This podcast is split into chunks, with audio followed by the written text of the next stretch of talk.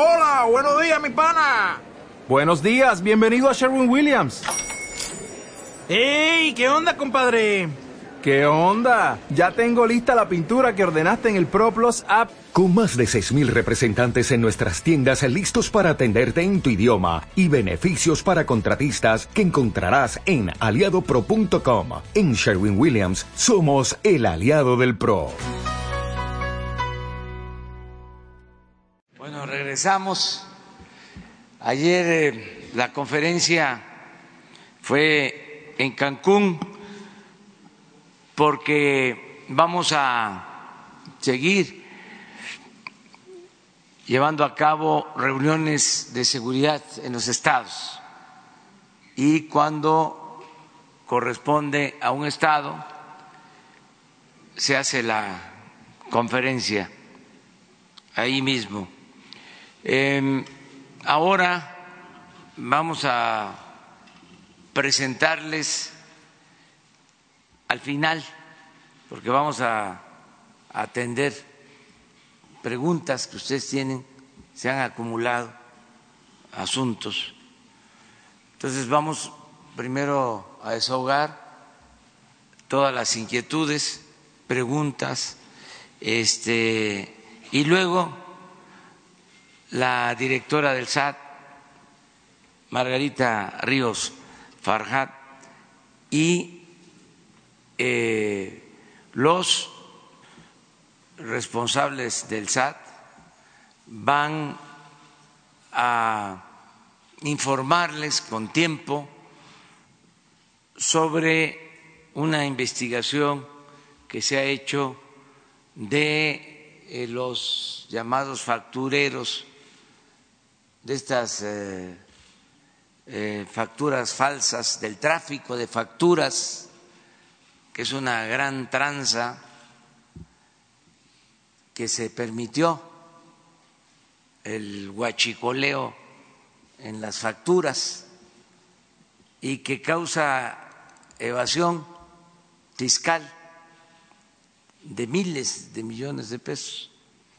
Y ya vamos a poner orden en este tema.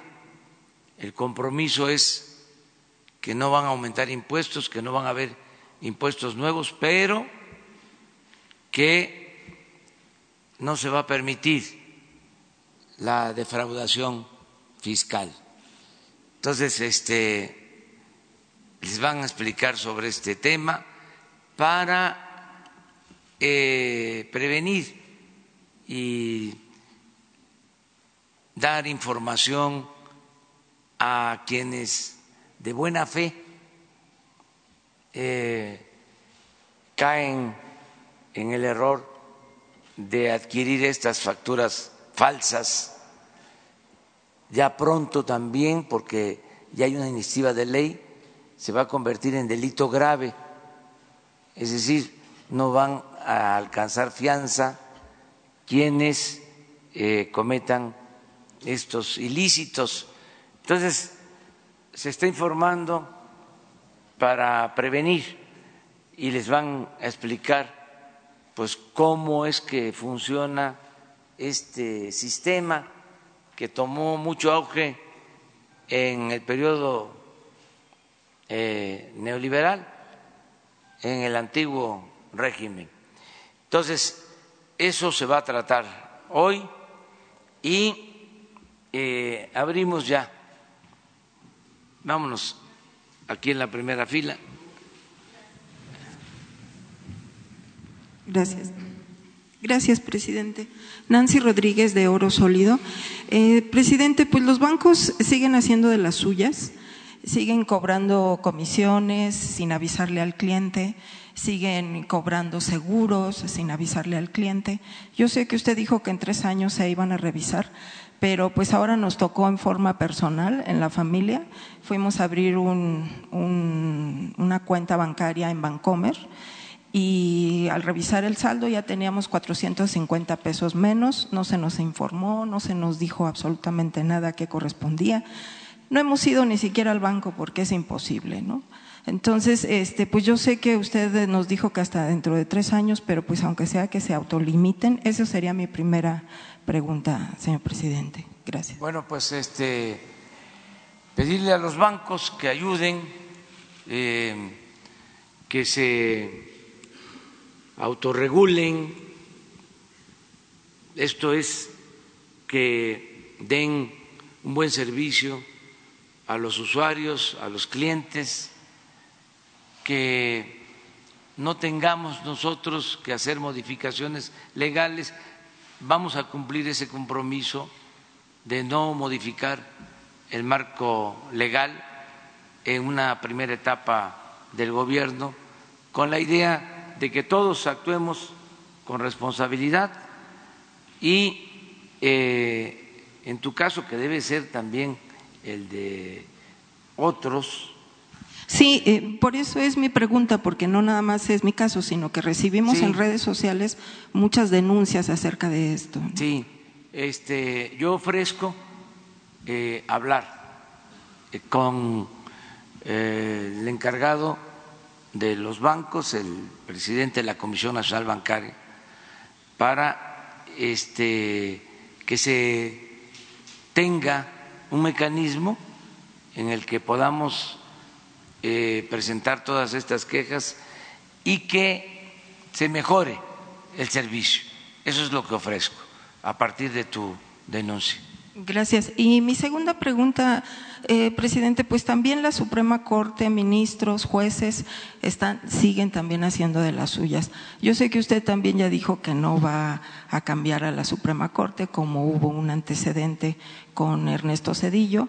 Eh, salió ya el coordinador del grupo parlamentario de Morena y presidente de la Jucopo, el senador Monreal, a decir que se está extralimitando y que ellos van a tomar cartas en el asunto en cuanto a lo- la cuestión legislativa.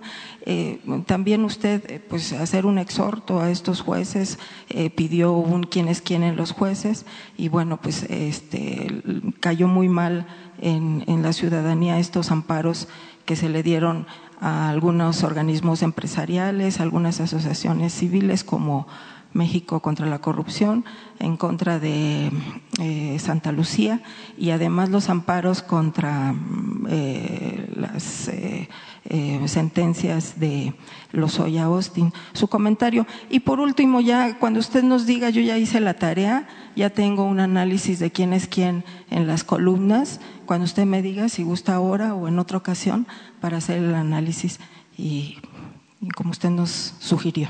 Gracias, señor presidente. Muy bien, vamos a, a seguir este, pues, eh, atendiendo lo de la actuación de jueces, magistrados, ministros, con todo respeto, pero no debe de haber eh, intocables. Ya se acabó el régimen en donde no se podía, en el cual no se podía tocar al intocable.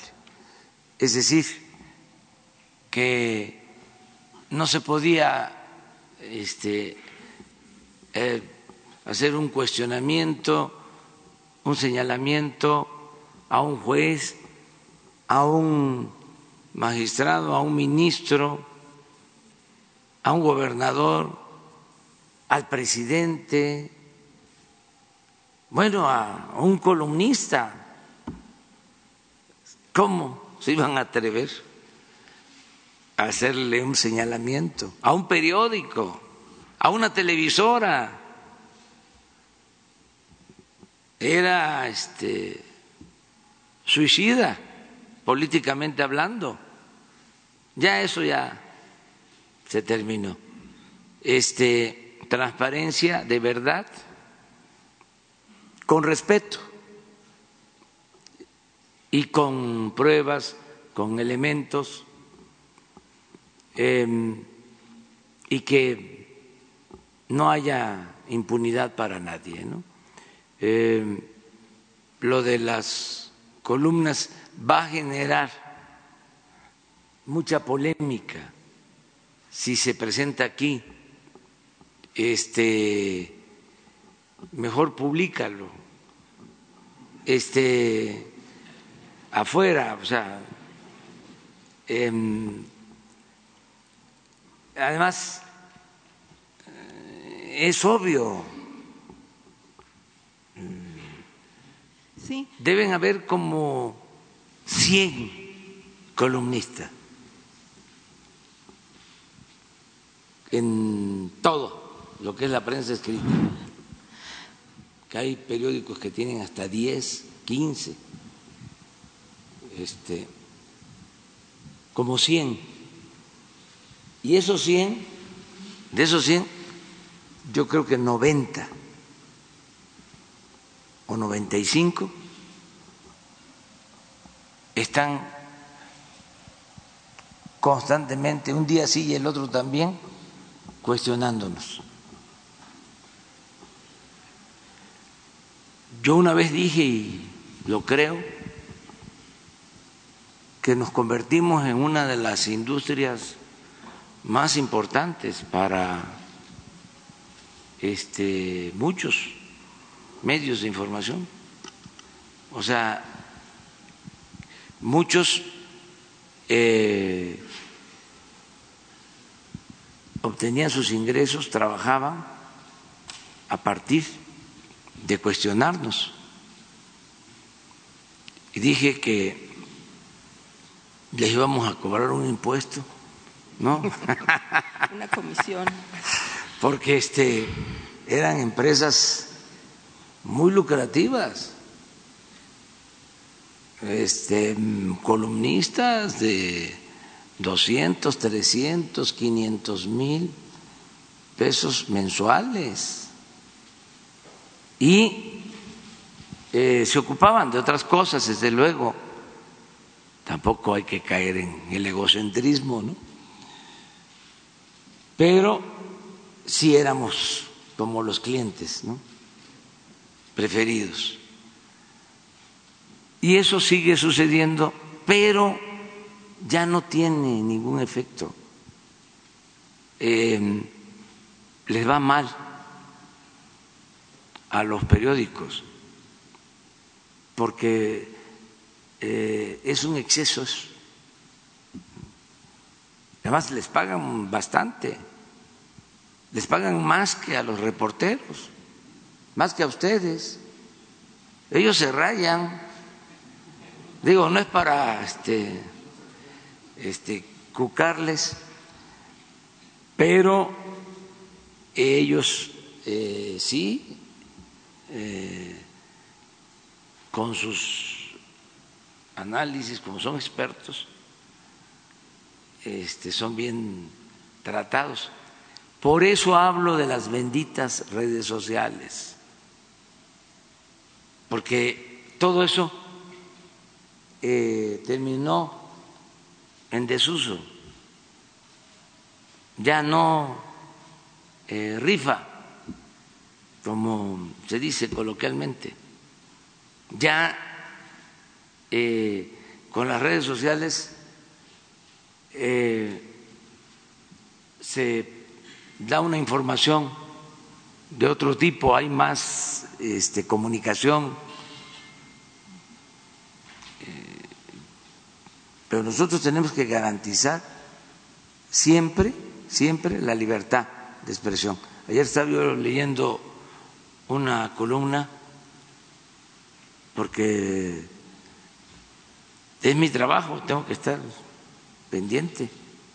Además ya no hay CISEN, no me dan reporte de este eh, espionaje, que no de inteligencia, porque era espionaje, ¿sí? no inteligencia.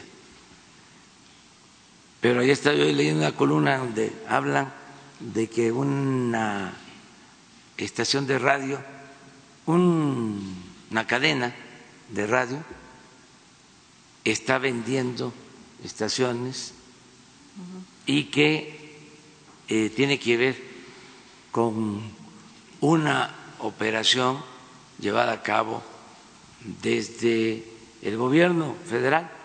Es falso, completamente. Nosotros no nos metemos en esos temas. No nos metemos a la vida interna de los medios, pero eh, es importante aclarar que no eh, tenemos nada que ver, no vamos a perjudicar a ningún medio, son sagrados, la libertad de manifestación, de expresión, de prensa, se va a garantizar siempre, siempre, hasta en los casos de mayor agresividad, este, vamos a ser respetuosos. Lo único que queremos es que no nos echen la culpa de lo que no tiene que ver con nosotros.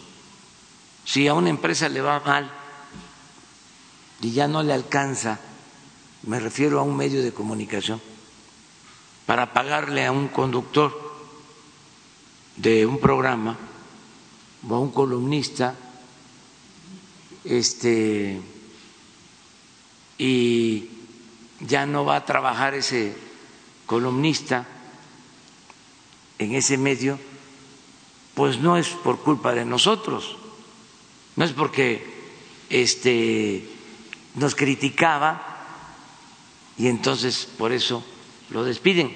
No, nunca hemos hecho eso ni lo haríamos.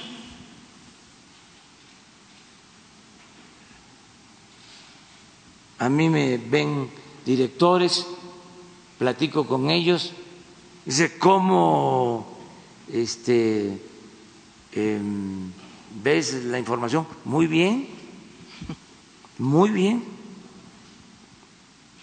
Este, y adelante.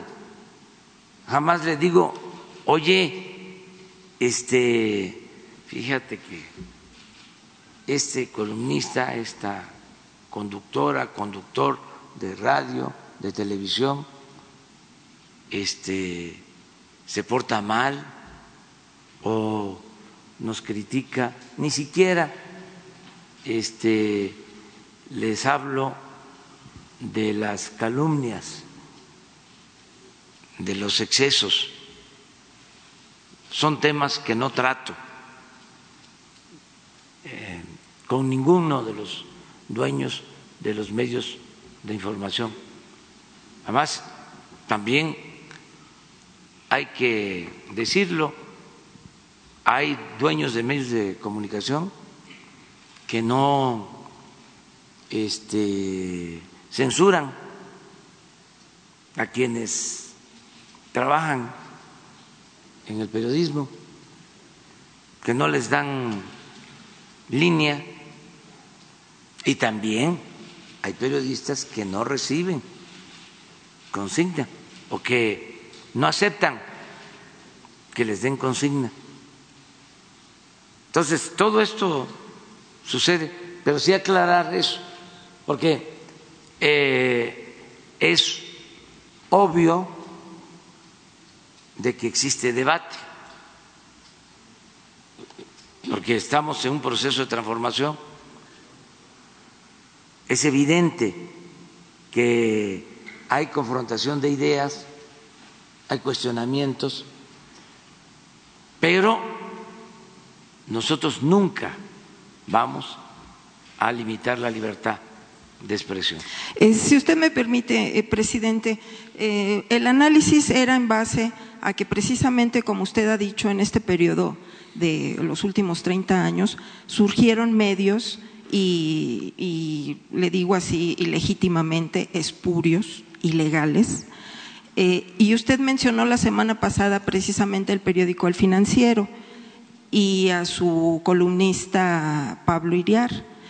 Eh, este periódico, en los últimos días de Calderón, se le exentó de impuestos, porque estaba muy mal financieramente hablando.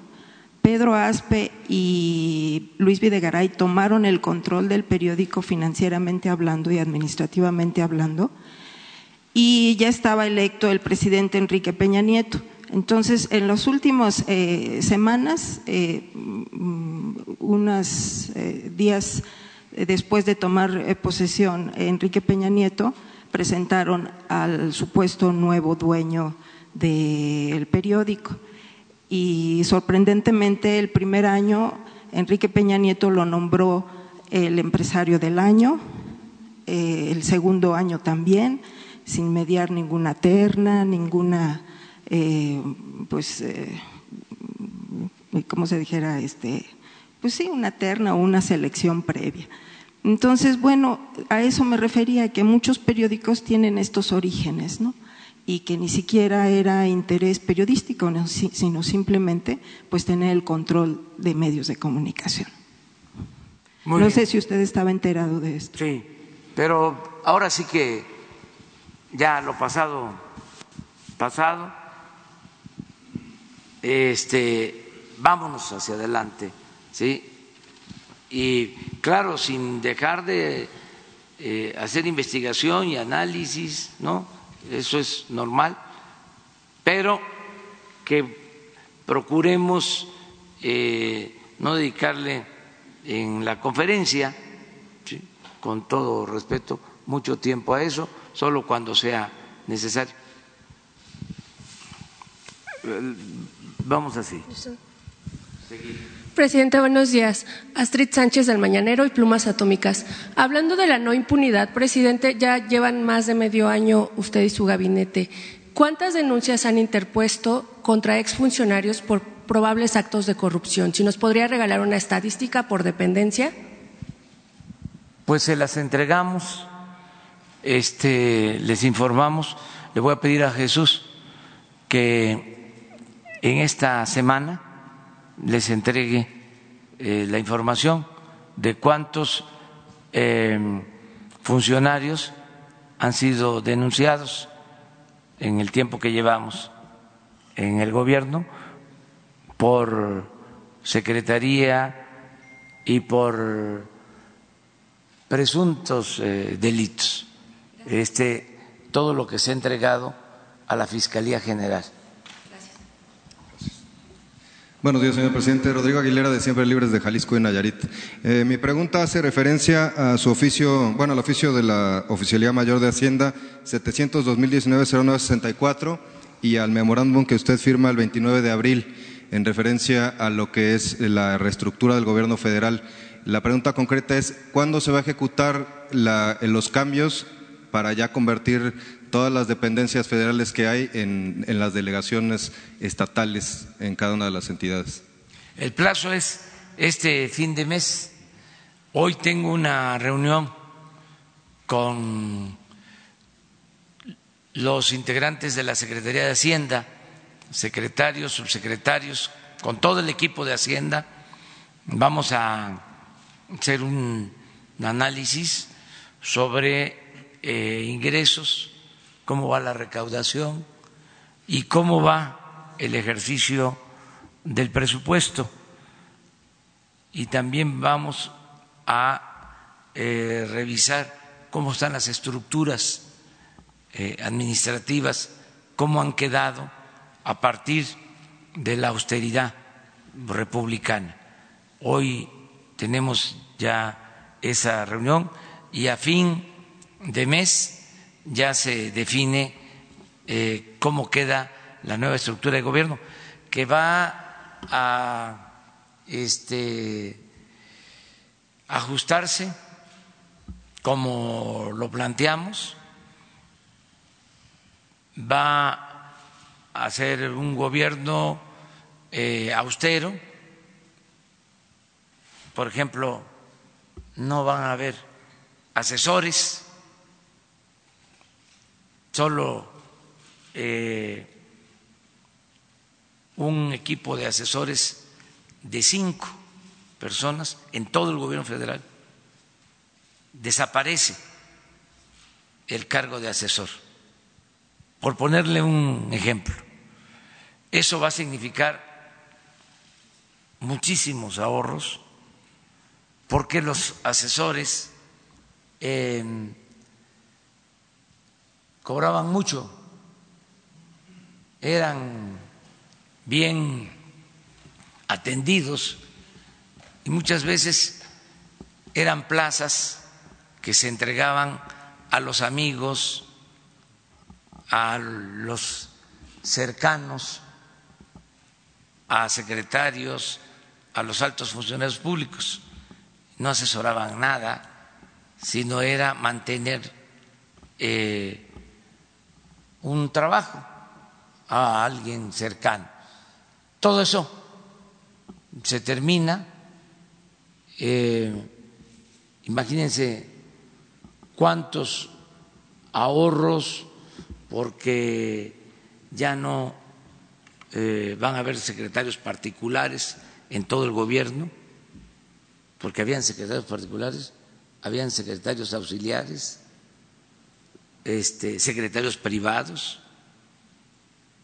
eh, los ahorros de que ya no hay las direcciones generales adjuntas que se crearon, pero al por mayor en el gobierno de Felipe Calderón, se creció muchísimo el aparato burocrático y sobre todo arriba tenían el discurso de eh, liquidar a trabajadores, de que era mucho lo que se gastaba en la nómina, entonces despedían a trabajadores de base, pero arriba crecía cada vez más la estructura de los trabajadores de confianza.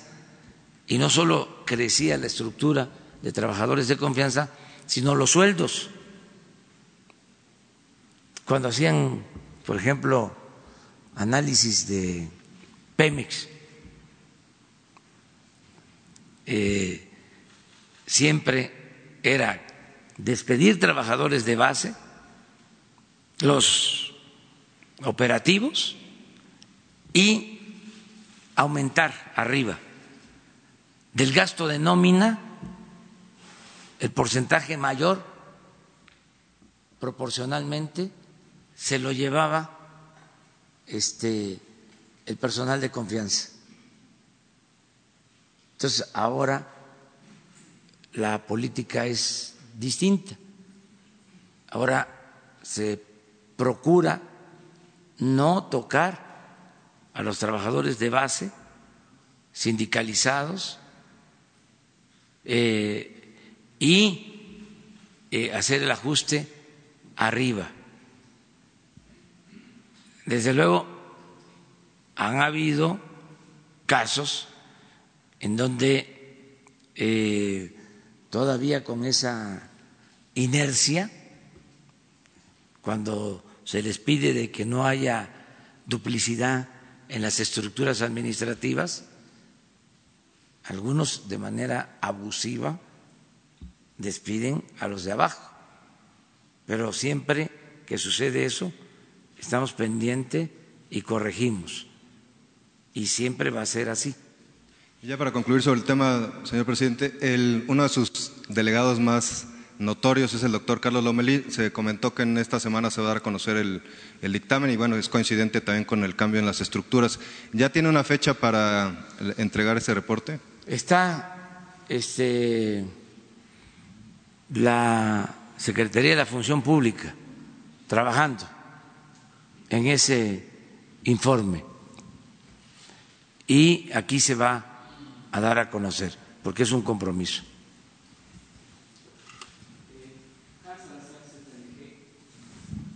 Eh, Político y Zócalo Virtual. Eh, yo quisiera preguntar, señor presidente, eh, eh, que en la actualidad hay dos, a propósito de la impunidad, dos importantes prófugos.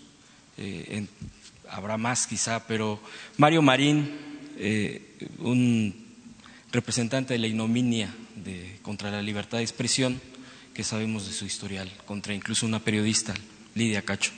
Y Emilio Lozoya, un, representante igual de la corrupción en Pemex, de todo lo que ya ha salido a la luz pública. Y bueno, nosotros en esta multiplataforma hemos hecho un sondeo eh, en estas redes sociales, entre otras cosas del tema de la impunidad, y estos dos personajes siguen saliendo eh, pues como representantes eh, de lo que la impunidad procrea. ¿Cuál es la situación al respecto? porque la sensación es que no, incluso uno de los abogados, este, el segundo, eh, dice que nunca lo van a encontrar. ¿Cuál es la postura del Gobierno federal eh, respecto a esta inquietud en, la sociedad para ser castigados, en efecto? Incluso ya se mencionaba el tema de los jueces que eh, pues siguen amparando a, este tipo de personajes cuando les congelan la cuenta o las cuentas pues les vuelven a, defender para que puedan acceder a ellas. Eh, ¿Qué tipo de eh, eh, actitud está tomando el gobierno federal para que no quede este esta situación así de que pues ya se enfrió la situación, la cosa y pues no pasó nada? ¿Qué mensaje podría dar, señor presidente, al respecto? Bueno, lo que he venido sosteniendo, primero, que nosotros no permitimos la corrupción ni la impunidad. Que nosotros eh, no vamos a ser eh, tapadera de nadie y que no se van a autorizar negocios ilícitos desde la presidencia de la República. Y eso se está cumpliendo. Ahora, estos casos eh, están siendo atendidos, si están prófugos, pues este van las autoridades competentes a procurar detenerlos. Esa es una función de la Fiscalía General se le tiene que aclarar a la gente. Yo no tengo eh, problema de conciencia ni en este ni en otros casos porque no protejo a nadie. Cuando se trata de un acto de corrupción, eh, ni a mi familia eh, voy a proteger. Ya lo he dicho, eh, no tengo compromisos, al contrario, este, mencionó las dos personas, em, hay hasta elementos, en el caso de una de ellas, que participó en uno de los fraudes que nos hicieron. Y precisamente le dieron impunidad por eso, porque les ayudó en el fraude en contra nuestra. Pero no por eso yo voy a actuar este, de manera vengativa. No es muy fuerte la venganza. hay eh, una investigación abierta, eh, hay delitos, eh, hay órdenes de aprehensión, pues se van a cumplir y eso corresponde, insisto, a la Fiscalía General, que es una institución autónoma, independiente. Yo lo que he estado manifestando es que no debe de haber impunidad para nadie. Y que este pueden evadir la acción de la justicia durante algún tiempo, pero pues van a ser detenidos eh, porque las autoridades encargadas tienen que aplicarse y hacer su tarea. Lo que no se puede decir es que no los detienen porque nosotros los protegemos. Eso no. Eso es una eh, mentira. Si se llegara a pensar sobre eh, el que existe la misma impunidad de siempre. No, son otros asuntos y no vamos a permitir la impunidad en ninguno de los casos. Presidente Nancy Flores de la revista Contralínea. Dos temas. Primero, si nos pudiera aclarar qué ha pasado con el ingeniero Miguel Ángel Osada Aguilar, que estaba al frente de Pemex Exploración y Producción, si ya se resolvió el caso que lo iba a revisar la Secretaría de la Función Pública. Y en segundo lugar también sobre petróleos mexicanos, ¿qué ha pasado con las empresas que tiene petróleos mexicanos precisamente en el extranjero y en México, que tienen este carácter de privadas, muchas de ellas son fantasmas, algunas en paraísos fiscales, incluido Islas Caimán? Si ya eh, han resuelto algo sobre la reestructura de estas empresas, presidente. Gracias. Sí, en el primer caso eh, está abierta una investigación. Em, también vamos a informar cómo va. Este, le voy a pedir aquí a Jesús para que la función pública informe sobre este caso también, que venga aquí eh, la secretaria Irma Erendira Sandoval a informarles. Salió otro caso, sí, lo de Jalisco y esto de el subdirector de Pemex. Es director general de, de PEP. Sí, director general, que ya no está. Eh, tengo entendido que está siendo investigado, que pidió licencia o permiso o está esperando que se resuelva su asunto. Acerca de las empresas de Pemex que existen, eh, se está llevando a cabo una limpia en general. Yo sí puedo decirles que se acabó la corrupción en Pemex. Eh, no hay ya corrupción en los mandos superiores. Ya este todo ese trafique de contratos y de compras con sobreprecio que se hacía, eso ya se terminó. Eh, estamos eh, al contrario, ahorrando en Pemex bastante. Lo que costaba mil millones de dólares, ahora se paga en 700 millones. Es decir, tenemos un ahorro en la operación de Pemex de hasta el 30%. Esto es en trabajos de exploración, de perforación, en todo lo que tiene que ver con Pemex. Se está limpiando Pemex este, y va muy bien. Eh, pensaron nuestros adversarios que no íbamos a poder con el rescate de Pemex y lo estamos logrando. Estoy tranquilo porque se detuvo la caída en la producción. Hoy viene una información de que no es así, que van dos meses que sigue cayendo la producción.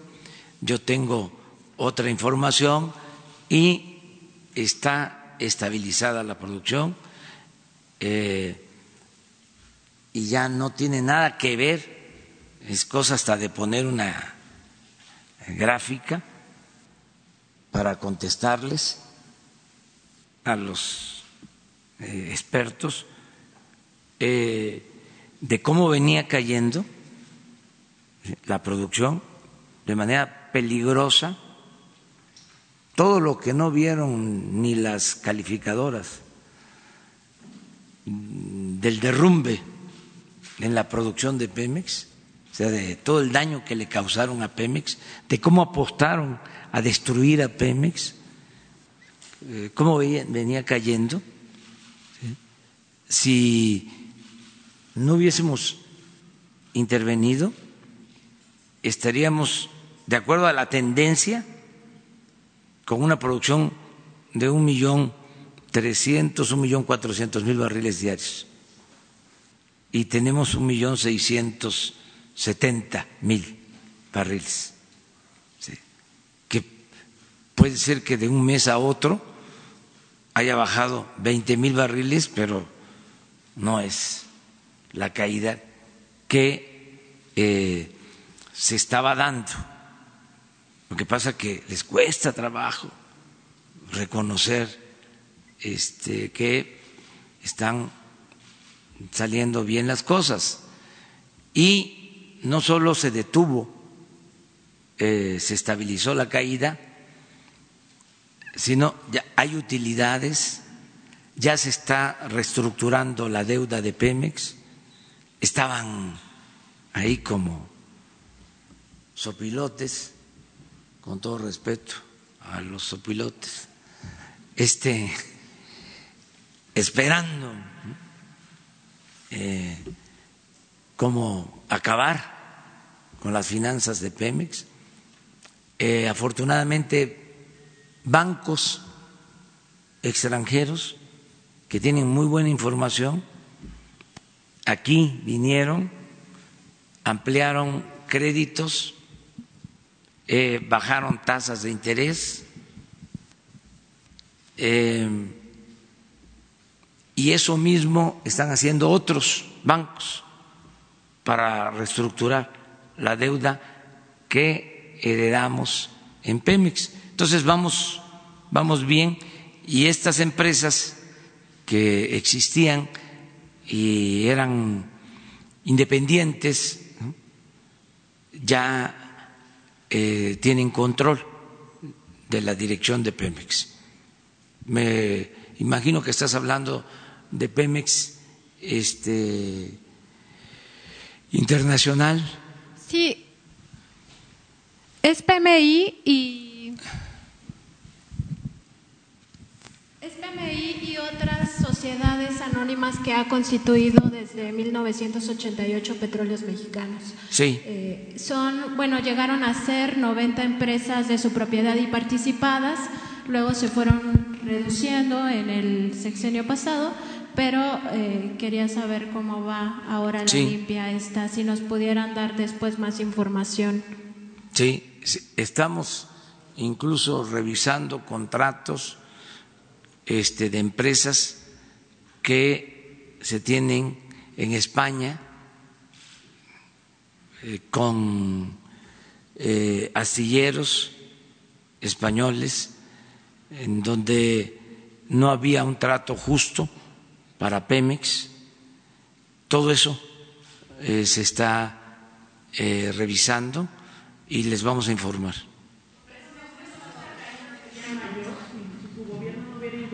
Sí, sí, sin duda. Eh, es cosa de ver la, la tendencia. Este, tengo la información. Mañana este, si les parece, eh, hablamos del tema. Pero estos 12 mil barriles que se registran menos en este mes, ¿no les preocupan? Eh, no, porque tengo este, el dato diario de producción. Entonces, ese dato, este, pues es, creo que de mayo, ¿sí? Y ya estamos terminando junio y les voy a mostrar toda la serie mañana. Lo que me llama la atención es de que eso es lo que se destaca. No se dice de que eh, bajó la inflación.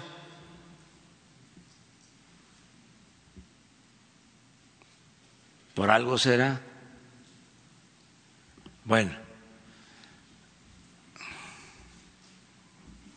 Señor presidente, Jaime Hernández es bajo palabra.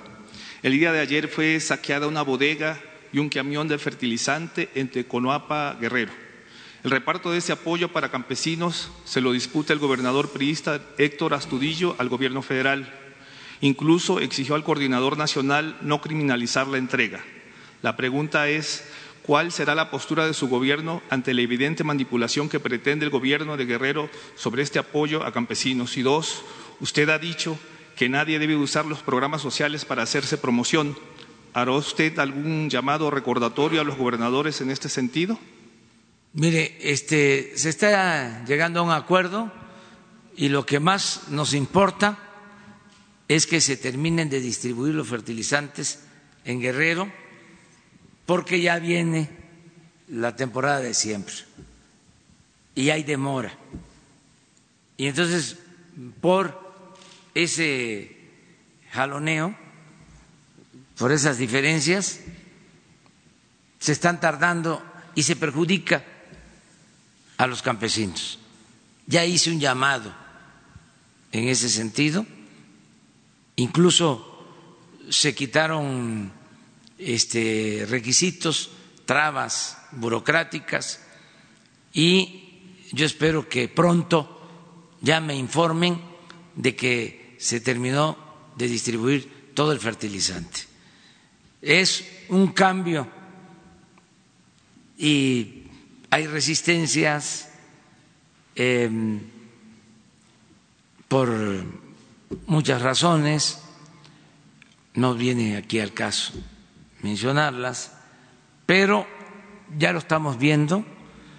Le pedí al secretario de Agricultura que se dedique de tiempo completo a este tema, la distribución de los fertilizantes en Guerrero, porque eh, es un estado con mucha pobreza, es el estado del país si lo digo fuerte o lo digo suave, porque duele, lo voy a decir suave, es el Estado con los niveles más altos de desnutrición en todo México. Entonces, como que es muy irresponsable el estarnos peleando ¿sí? por la entrega del fertilizante, que significa producir los alimentos. Le pedí al secretario de Agricultura que se dedique a eso y que se entreguen buenas cuentas.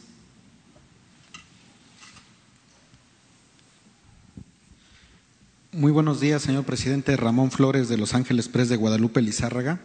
El pasado 21 de junio, de acuerdo con la información turnada por la Oficina de Investigaciones de Seguridad Nacional de Estados Unidos a la Policía Federal, le comentaron a las autoridades que los tres sujetos miembros del grupo terrorista ISIS no descartan que puedan ingresar por Coahuila. La pregunta es, ¿existe alguna medida de parte del gobierno federal para, en su caso, prevenir y detener a estos sujetos señalados por el gobierno de Estados Unidos en caso de que se lleguen a encontrar en territorio mexicano? Sí, se tiene ya información este, y el Gabinete de Seguridad lo está atendiendo este asunto.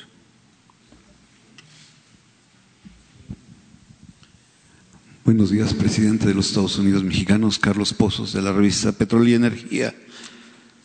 Presidente, eh, a seis días de cumplirse eh, un año de su triunfo, ¿podría usted darnos el diagnóstico nacional si se han sentado las bases para la cuarta transformación y cuándo sentiremos los efectos plenos de esa transformación? Voy a hablar el lunes en la tarde sobre este tema. No quiero adelantar nada. Este ya he estado diciendo pues, eh, cosas, pero quiero presentar un informe eh, amplio y al mismo tiempo resumido. Para eso es eh, la cita y la invitación a los ciudadanos al Zócalo el lunes próximo a las cinco de la tarde. Desde el mediodía va a haber música también para los que se inquietan. Este, todos los músicos son voluntarios y es música muy buena. Este, es un festival. Eh, se está este, haciendo la invitación para que vengan a, participar todos.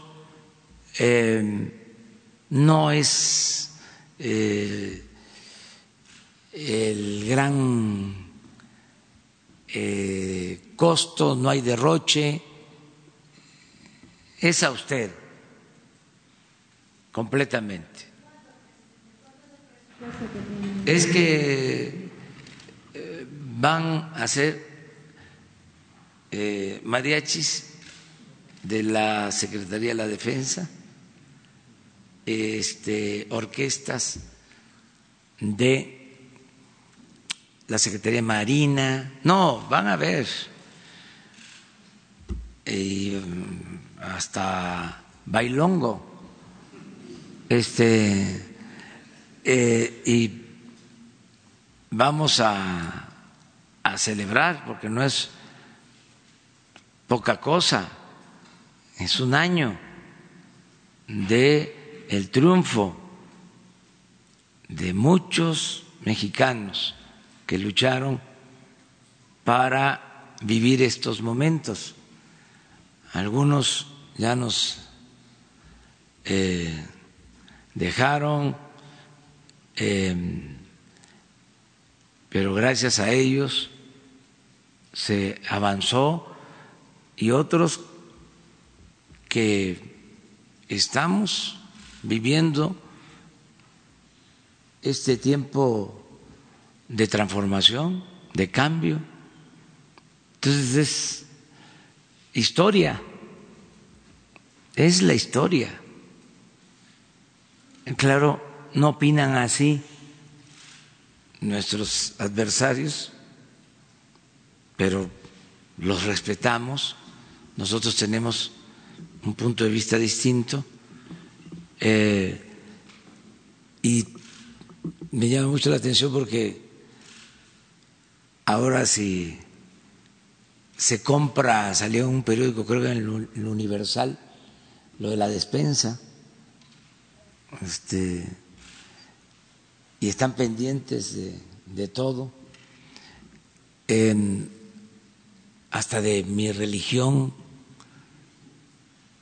Ayer eh, me preguntaba una periodista, ¿cuál es eh, su religión? Le digo, pues soy seguidor de Jesús Cristo, porque defendía a los pobres y estaba en contra de los oprimidos.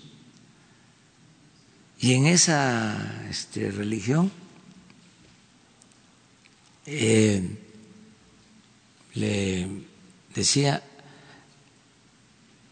tenemos eh, prohibido eh, permitir la corrupción. Y en esa religión me prohíben los lujos y la fantochería. Y esto lo digo porque dicen que por esa religión eh, no canto el himno nacional. Pues eso no me lo prohíben. este, ¿eh? en la que escribió Ortiz Pinchetti dice que usted es católico y recientemente fue padrino de un eh, bautismo católico, ¿no? Eso creo que definiría que usted es católico, ¿no? Sí, pero eh, miren, yo soy respetuoso de todas las religiones, de todas, ¿sí? Y como decía Ignacio Ramírez, el nigromante, yo me hinco donde se hinca el pueblo soy respetuoso de todas las religiones, de creyentes y de no creyentes. Y creo que los creyentes y los no creyentes em, tenemos eh, principios y nos guiamos por doctrinas, por una filosofía, por un ideal siempre se pone por delante algo. Entonces, mi eh, definición es que admiro la vida y la obra de Jesús, porque se definió a favor de los pobres y por eso lo espiaban y por eso lo crucificaron. Dio su vida por los desposeídos. Entonces es bellísima esa forma de vida, esa filosofía, esa doctrina. Entonces, si me dicen, eh, ¿De qué religión? Pues de esa. Yo estoy seguro que hasta los no creyentes son de esa religión, porque esa religión tiene que ver con el humanismo innato en todas las personas. Entonces, eh, aclaro todo esto porque también eh, se dicen cosas que no corresponden eh, a la verdad. Aclarar. Mi pregunta energética. Eh, no sin antes comentarle que estuve en el Congreso Mexicano del Petróleo y ahí muchas de las empresas de exploración, producción y refinación se quejan de que no hay dinero en el sector energético y eh, llegan las cosas al grado de que no hay anuencias bancarias. Esa es la información que quería comentarle. Y mi pregunta es, eh, la información derivada de la demanda interpuesta en Estados Unidos por oro negro en contra de los bonistas que implica al propio Pemex, dará pie para una investigación a fondo en nuestro país que abarque a todos los personajes implicados, esos que hicieron el imperio del influyentismo y de la deshonestidad? Bueno, este último asunto está en tribunales y no quiero opinar porque pues se trata de eso, de un juicio, están este, enfrentadas empresas y sí tiene que ver Pemex, pero es más este, una disputa entre empresas y no quisiera opinar sobre este caso. Sobre lo primero que preguntaste, no es cierto, Pemex tiene muchos recursos, hay presupuesto suficiente, se debe de entender de que Pemex vuelve a ser una empresa prioritaria del Estado mexicano. ¿Y esto qué significa? De que la hacienda pública respalda a Pemex. Si Pemex realmente tuviese una situación crítica en lo financiero, saldría en su apoyo la Secretaría de Hacienda.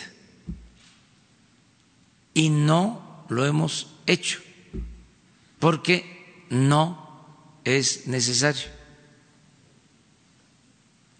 Puede ser que por burocracia no se esté pagando a proveedores, a contratistas, eso sí, porque dejaron también eh, procedimientos, eh, trámites eh, engorrosos, tardados para que las cosas caminen, para que se ejecuten las obras, para que se paguen ¿sí? adeudos. Eso sí, eso nos cuesta. Todos los días tenemos que estar. O sea, hay presupuesto autorizado, pero para ejercerlo lleva tiempo. A eso es a lo que me refiero cuando hablo del elefante reumático, este, que hay que estar empujando, empujando para que se concreten las cosas, eh, pero, pero sí, sí hay presupuesto. Vamos a terminar con Isabel. ¿eh? Mañana seguimos así. Presidente Roberto Cruz de Impacto Revista, Diario y TV en Internet. Dos preguntas. Una sobre el doloroso tema que trataron ayer, sobre las desapariciones. Tiene dos respuestas inmediatas, ¿no? Una es el reclutamiento de los grupos delictivos que sigue vigente y la otra, hay datos por ahí que incluso hablan de hasta mil fosas clandestinas que se han descubierto ahora y meses y años anteriores. No sé si esto lo sepa muy bien los familiares de los desaparecidos. Esto implica que mucho de este problema es por delincuencia organizada. Muchos son reclutados por decisión propia, otros efectivamente son forzados a ello. Eh, no sé, usted habló de, en principio de, su gobierno de una estrategia para ir haciendo desistir a las personas de que se unieran al crimen organizado. Me supongo que la estrategia continúa. Ayer usted comentó que ya no hay eh, corrupción tolerada en el gobierno. Esto tiene que ver con la baja de desapariciones. Eh, eh, eso, por un lado, también ha dicho que ya no hay guerra contra el crimen organizado, pero sí, sigue, sí siguen existiendo los grupos delictivos. Esto significa que forzosamente siguen existiendo las desapariciones, no tanto como se dice, como lo dijo ayer una madre preocupada que gritó por ahí que fueron los marinos. Yo creo que tiene que ver mucho con el reclutamiento de estos grupos delictivos, que es el punto por el que se debe enfocar, creemos, la estrategia. Sí, coincido contigo. Este es quitarle las bases, sobre todo que no puedan enganchar a jóvenes. Y para eso estamos atendiendo a los jóvenes. Por eso es el programa de jóvenes. ¿Pero se ha visto resultados? Sí, sí, estamos ya eh, alrededor de, de 600 mil jóvenes en el país y va creciendo. ¿sí? porque el problema heredado es que nos dejaron las bandas. Ya eh, son grupos dedicados a la delincuencia. Por eso no ha sido fácil, porque existen en distintas partes estas bandas. Entonces, eh, se está atendiendo el problema eh, con más presencia de la policía que no existía, que eso también es importante señalarlo. Este, ya hay más presencia de la policía, eh, ya no se tolera la mezcla, eh, la asociación delictuosa entre autoridades y delincuencia y sobre todo se está haciendo un trabajo para que no puedan reclutar a jóvenes, que no vaya creciendo la delincuencia por tener un ejército de jóvenes desempleados, este, susceptibles de ser eh, enrolados en la delincuencia. Eso es lo que se está haciendo. Y estamos a punto de iniciar la eh, labor de eh, prevención para reducir el consumo de drogas. Eh, no hemos podido desplegar este programa porque no habían centros para el tratamiento de jóvenes. Entonces, lanzamos la campaña. La pregunta va a ser, ¿y a dónde vamos a curarnos? Porque yo voy a estar llamando permanentemente a que no se consuma droga. Y lo vamos a estar haciendo todos y vamos a estar explicando por qué este, son dañinas las drogas, porque tenemos que bajar el consumo. Si no lo hacemos,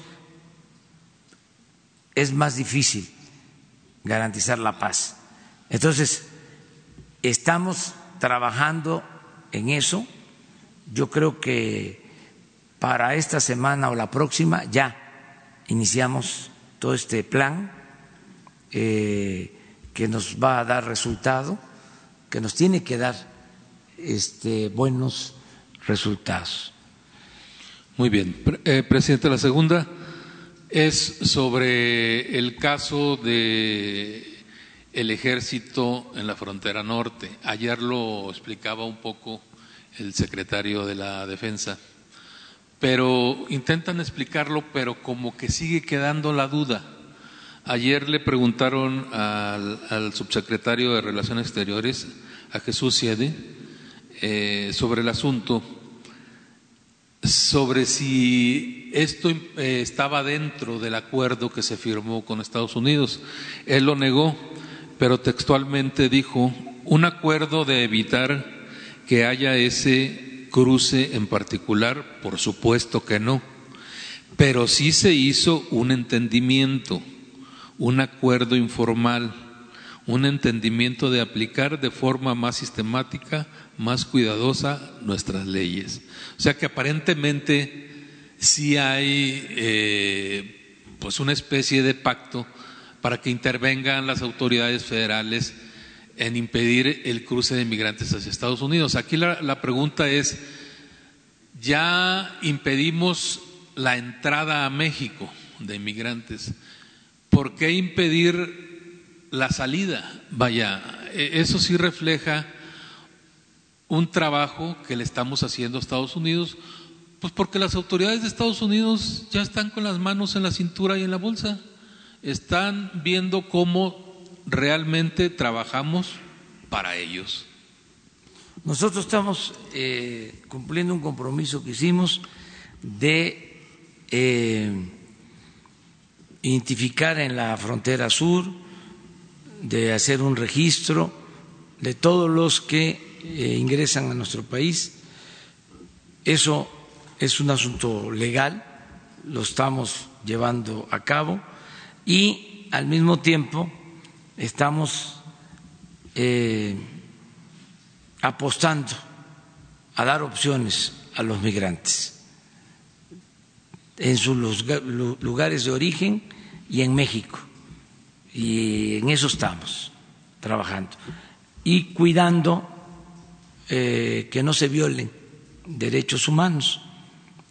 Este, esa es la labor que se está llevando a cabo. La fuerza que se usaba para detenerlos, jalarlos. Puede ser que haya este, estos excesos, pero la instrucción que tienen todos es de que se respeten los derechos humanos de los migrantes. Y eso va a continuar así. Eh, vamos, la Guardia Nacional sí puede detener a los, a los migrantes para que no crucen a Estados Unidos, porque se veía incluso aquí que estaban separando a una familia. Entonces es muy, es muy fuerte que, que estén deteniendo y que del otro lado está, haya estado la hija de la señora. Y preguntarle, hay quienes dicen que con esto, pues México está poniendo un muro de estos 15 mil elementos de la Guardia en la frontera. No es así, no es así. Este, es más que nada eh, regular la entrada en el sur. Eh, si se dieron estos casos, eh, no es esa la instrucción que tienen, no es este, hacer esa labor, es un trabajo que en todo caso le corresponde a los agentes de migración, no al ejército pero pudo haber sucedido, este, sin embargo, no es ese eh, el propósito. Dos, tú. Buenos días, Alberto Rodríguez de Noticias. Pero en estas imágenes que vimos de fin de semana, las autoridades mexicanas están agarrando a unas personas que no están cometiendo ningún delito, es decir, no es ningún delito internarse en el río Bravo. Eh, bajo qué orden estas autoridades detuvieron a, estas personas que aparte pues no podemos asumir su nacionalidad ni nada parecido. Simplemente era una persona que estaban en el río e intentaron cruzar, lo cual no constituye ningún crimen y las autoridades mexicanas lo detuvieron. ¿Bajo qué orden sucedió esto? Sí, no existe ninguna orden en ese sentido. Y vamos a revisar el caso, que no suceda este, porque no es esa nuestra función. Eh, tenemos nosotros que eh, evitar, pero respetando derechos humanos, que eh, aumente el flujo migratorio, atendiendo las causas, atendiendo las causas los militares activos, porque una cosa es la Guardia Nacional y otra cosa son los militares activos que están colaborando por falta de elementos. ¿Quién está coordinando que estos elementos activos que no tienen capacitación en seguridad pública no cometan este tipo de irregularidades si es que no tienen la orden? Eh, la Secretaría de la Defensa, el secretario de la Defensa es un agente responsable, profesional, Em, un buen secretario de la defensa y también el comandante de la Guardia Nacional. Este vamos a atender este asunto para eh, que no se cometan excesos. Sí. No, porque miren, este tenemos que eh, evitar una confrontación con el gobierno de Estados Unidos. Eh, sin nos confrontamos con el gobierno de Estados Unidos, ya lo he dicho, podemos ganar, pero sería como el triunfo de el general Pirri. Sería este una batalla que nos costaría muchísimo. Por eso se habla de triunfo pírrico. No queremos la guerra, no queremos la confrontación. Tenemos que actuar con mesura. Eh, miren cuántas cosas hay sobre este tema que afortunadamente se ha ido entendiendo, pero pues nuestros adversarios no van a dejar de estar señalando este todo. Eh, además es legítimo. Pero también qué bueno que tenemos la posibilidad de aclarar las cosas. Em, les dije el viernes estaba la crítica no de que estábamos haciendo consultas a mano alzada. Ese era el, el, tema, las consultas de mano alzada a partir de una consulta que llevé a cabo en una asamblea en Gómez Palacio. Y les dije, las voy a seguir haciendo, porque es la manera de sentir lo que está opinando el pueblo. Además, es un punto de vista, es un sentimiento que se expresa. ¿Cómo un columnista sí puede dar una opinión y la gente en una asamblea no puede opinar? ¿O no sirve? No sirve ¿no? Lo que la gente opine, lo que sirve es lo que pueda este, escribir un columnista. Eso sí es serio, eso es análisis profundo, ¿eh? eso es análisis crítico, es reflexión. Este, porque hay la idea de que la gente no tiene capacidad para discernir y para saber qué conviene y qué no conviene. Y ese es un error. Eso les diría es clasismo y en algunos casos racismo. Ah, permíteme, que es muy importante este tema. Entonces, ¿qué pasó el viernes? Fui a Tlisco y allá, en Puebla, hay muchos migrantes, mucha gente que ha tenido necesidad de irse a buscarse la vida a Estados Unidos. Y estoy hablando de los migrantes que están muchos poblanos en Nueva York y en otros estados de la Unión Americana. Y sale el tema en mi intervención porque son diálogos circulares. Y vuelvo a preguntar, no sé si eso salió en los medios, creo que no, sí salió. Vuelvo a preguntar, y habían como diez mil personas. Son gentes que llegan este, por su propia voluntad, porque también esa es una deformación, el pensar que a la gente se le acarrea.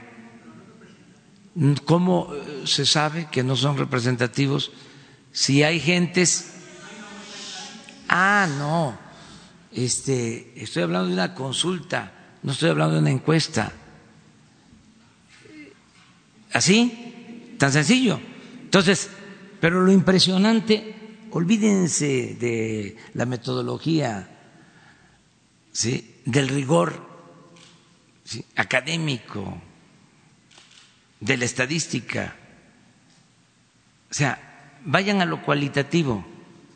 ¿Qué es lo cualitativo en este caso? Que de diez mil personas, la primera pregunta es, ¿quieres que nos confrontemos con Estados Unidos? Que yo le conteste al presidente Trump. La primera pregunta que levanten la mano Nadie de diez mil.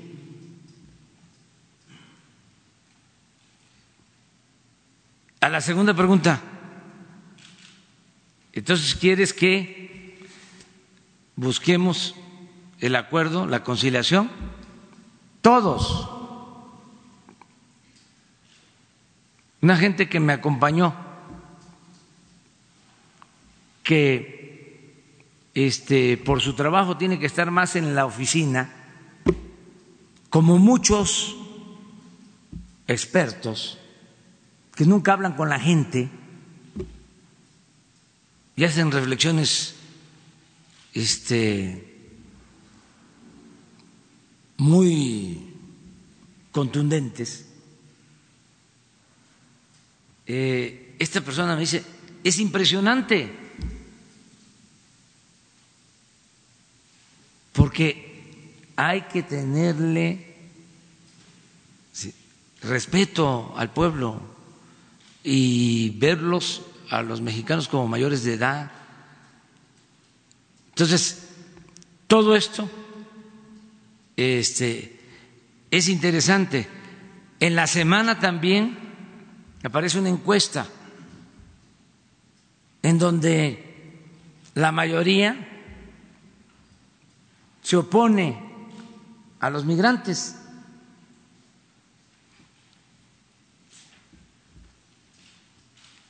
Habría que ver esa encuesta, pero si es así, nosotros tenemos la obligación, y lo he hecho y lo voy a seguir haciendo, de eh, defender al migrante, para que no haya esa xenofobia, ese odio al extranjero, ¿sí? que es una actitud también, desde mi punto de vista, clasista, ¿sí? Racista, nefasta. Aun cuando, aun cuando me quede en minoría, porque esos son asuntos de principios. Eso no se negocia. Por el endurecimiento desde México es que se han arriesgado más los migrantes y tuvimos apenas esta imagen del día de ayer de la, del padre de la niña Salvador. Es muy lamentable que esto suceda, muy lamentable este, que esto pase. Eh, siempre lo hemos condenado nosotros, siempre lo hemos condenado, de cómo este, por eh, mayor rechazo en Estados Unidos, eh, hay eh, gente que pierde la vida en el desierto o este, cruzando el río Bravo. Esto siempre lo hemos nosotros este, condenado y no lo deseamos.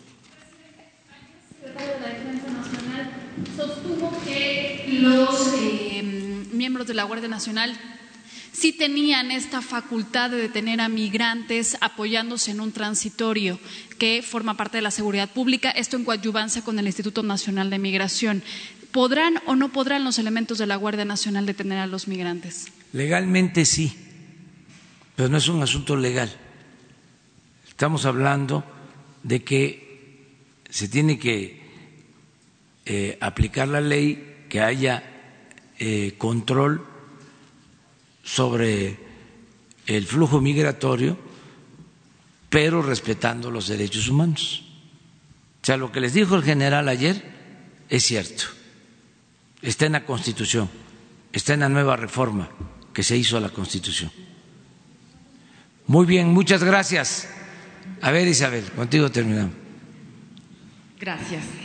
Buenos días a todos. Eh, retomando el tema de, de, del informe de las personas desaparecidas, eh, ¿Ha tomado en cuenta la posibilidad de revivir esta iniciativa que en algún momento estuvo presente en sexenios pasados de una cédula única de identidad para los mexicanos, que desplace a la credencial del elector en un registro biométrico que sea más efectivo, que desde que desde la cuna, como usted lo dice, hasta que se muere, hasta la tumba, el mexicano puede identificarse. Este tipo de registros de tecnología pudiera puede evitarlo y está demostrado muchísimos delitos, no solamente el de la desaparición forzada de personas, sino también incluso hasta el de operaciones eh, con recursos de procedencia ilícita. ¿Ustedes, su gobierno, están valorando esta posibilidad en las medidas inmediatas o urgentes o a mediano plazo esto? en la cuestión del sexenio. Entiendo que se le quitaría eh, pues muchísimos recursos al Instituto Nacional Electoral, pero sería más efectivo tener una cédula de identificación única, el mexicano que nace que nace hasta que muere y no hasta que cumple los 18 años, porque hoy pues prácticamente una persona que tiene de 0 a 18 años no la tiene. Eso por un lado. Y rápidamente preguntarle, ¿cuál es su opinión respecto a esta pues respuesta, si se le puede llamar así, que dio el señor Garduño a un grupo de policías federales que se, quejó de las condiciones, eh, se quejaron de las condiciones laborales que tienen en su desempeño de de la seguridad en el país. El señor Garduño les dijo que eran eh, conductas fifís, que antes eran fifís, pero usted mismo ha dicho, lo ha recordado en campaña, lo ha recordado en este primer año, tanto de que ganó y los seis meses de gobierno, que había policías que hasta los sacaban de los hoteles porque prácticamente el dinero de los viáticos no se les daba, se escapaba. Un policía, sea federal, sea local, sea municipal, muchas veces no tiene ni siquiera dónde ir al baño, no tiene hora de comida están en la calle. Es una respuesta de un funcionario de nivel y preparado el decir que son fifís cuando uno carece de las condiciones laborales mínimas? Gracias por su respuesta. No, ya he definido quiénes son los fifís. Ya no lo voy a repetir. O sea, fifí es el este junior em, conservador hipócrita, fantoche, corrupto, eso es un fifí.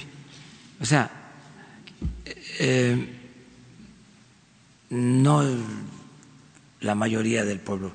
También dije que este, no se estuviesen sintiendo fifís quienes no lo son. O sea, eh, son aspirantes a fifí, puede ser, pero este hay sus niveles, pues. ¿Se equivocó no, Sí, puede ser este un error y este y Francisco Garduño es una gente buena y yo estoy seguro que hasta podría ofrecer disculpas, ¿sí?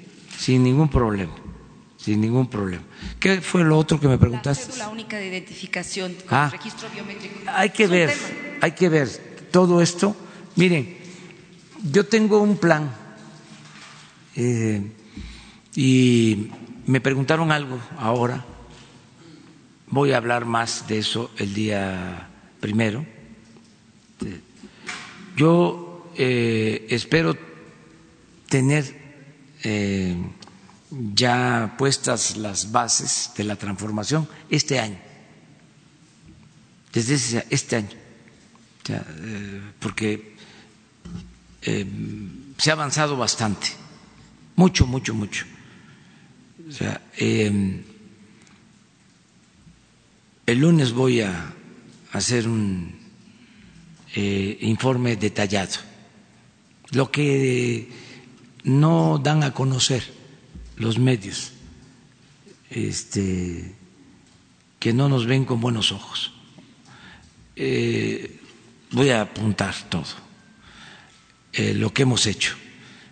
Y nos faltan todavía algunas cosas, pero espero que antes de que termine el año, termine yo de sentar las bases para la transformación. Eh,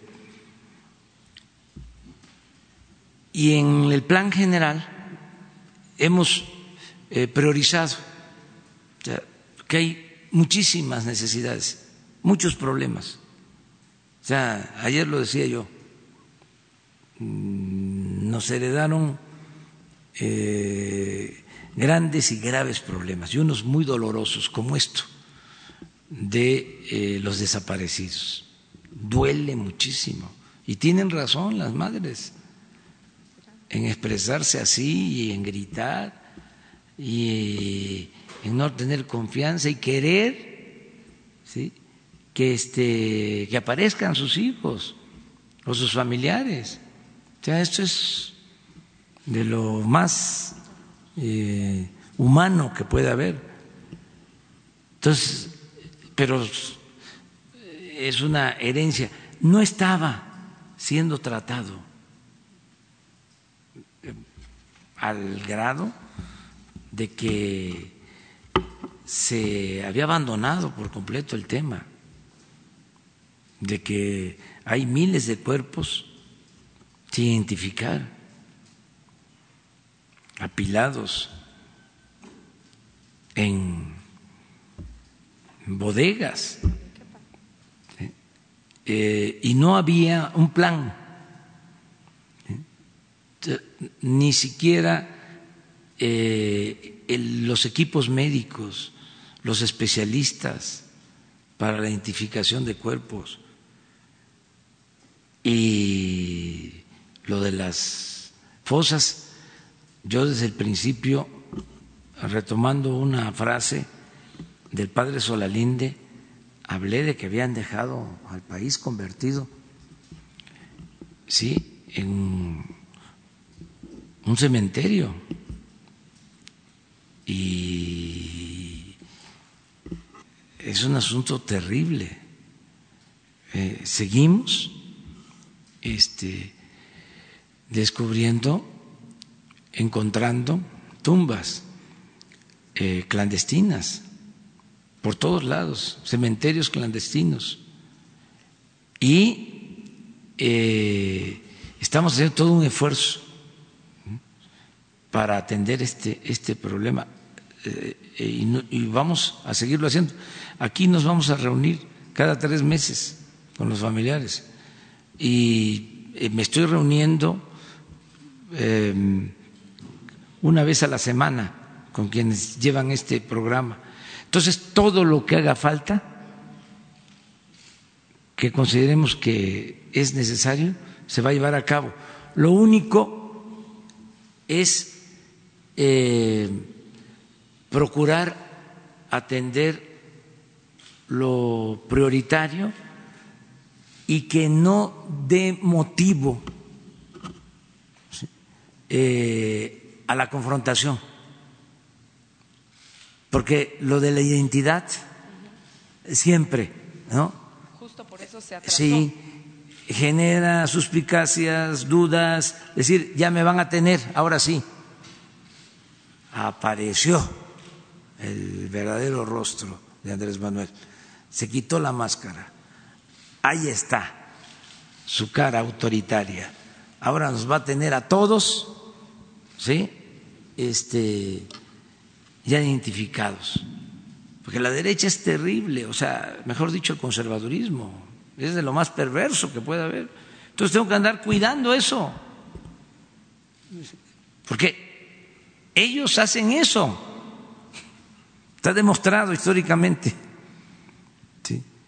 Por eso eh, tengo que irme despacio. Pero si es necesario, está contemplado. Sí, si es necesario, sí. Si es necesario, sí. Eh, por ejemplo, hay cosas que se han llevado a cabo importantísimas y se las han aguantado. este, o han protestado, pero con los dientes apretados, eh, o tirando la piedra y escondiendo la mano. Pero imagínense lo que fue que se haya eliminado la condonación de impuestos a los machuchones.